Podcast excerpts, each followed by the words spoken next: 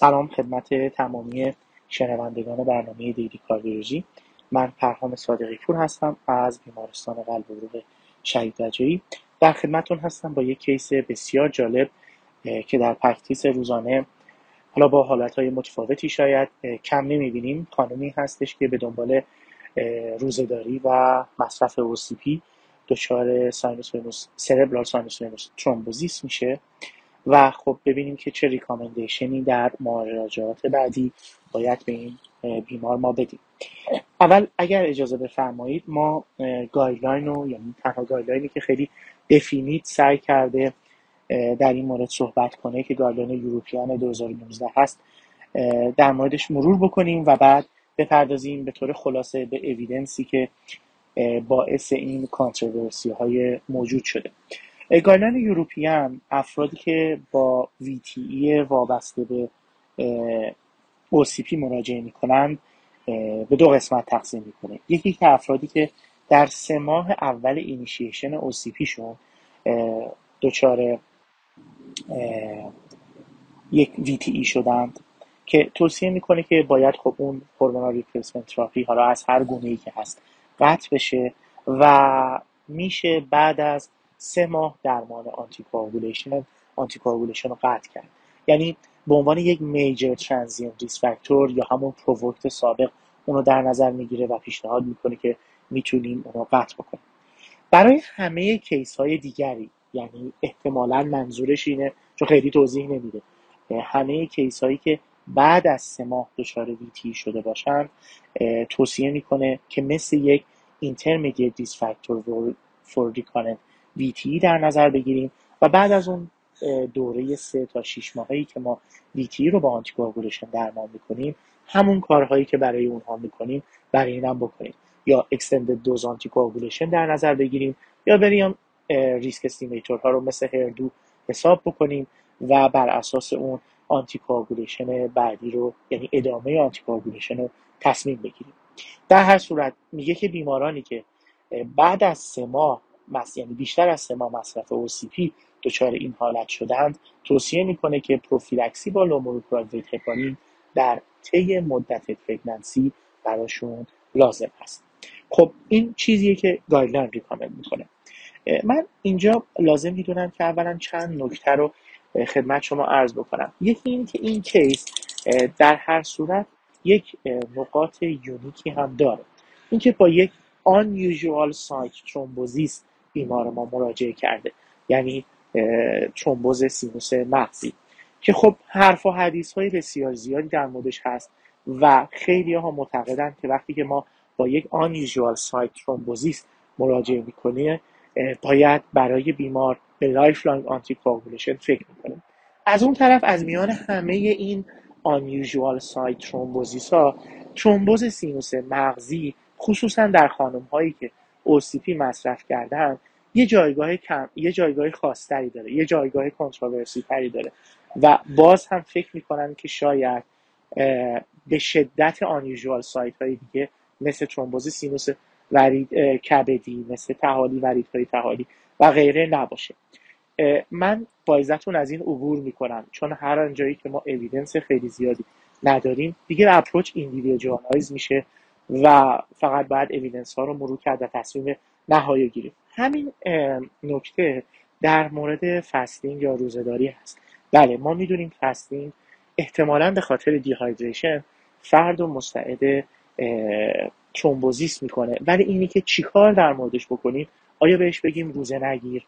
آیا بهش بگیم که دفعه دیگه موقع روزداری prophylaxy anti بگیر هیچ کدوم از اینها مشخص نیست. اتفاقا بیمارانی که مصرف anticoagulation رو فقط در به حساب داروهای خودشون دارن به خاطر VTE طبق بعضی از guideline ها به اونها اجازه روزداری داده شده و ما مثلا بر زمانهایی که می‌تونن گفتن که داروشون رو مصرف کنن.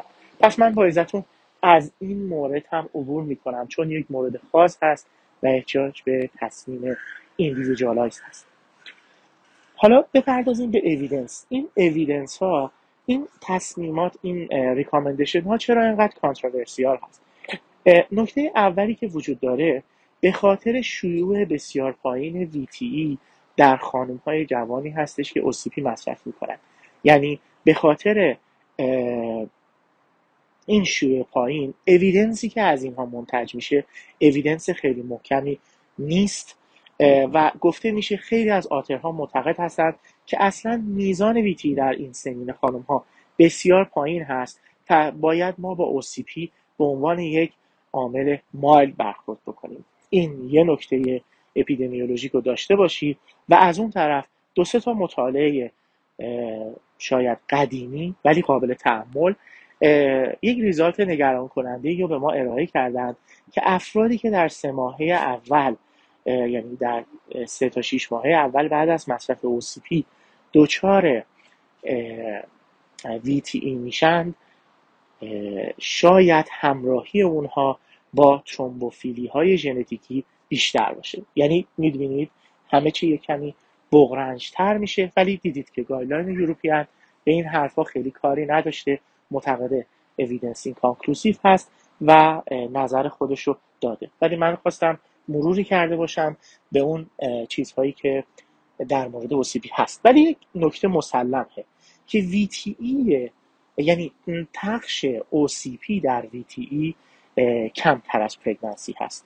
و ما یک کمی باید آستانمون رو نسبت به پرگنسی در مورد این بیماران کم بکنیم. سوال دیگری که در این خصوص مطرح میشه اینه که آیا همه OCP ها در, در مورد ایجاد VTE یکسان عمل می‌کنن یا نه؟ خب به طبع estrogen containing OCP ها بیشترین خطر رو دارن. ولی آیا همه OCP های پروژسترونی safe هستن؟ ابتدا فکر می‌کردیم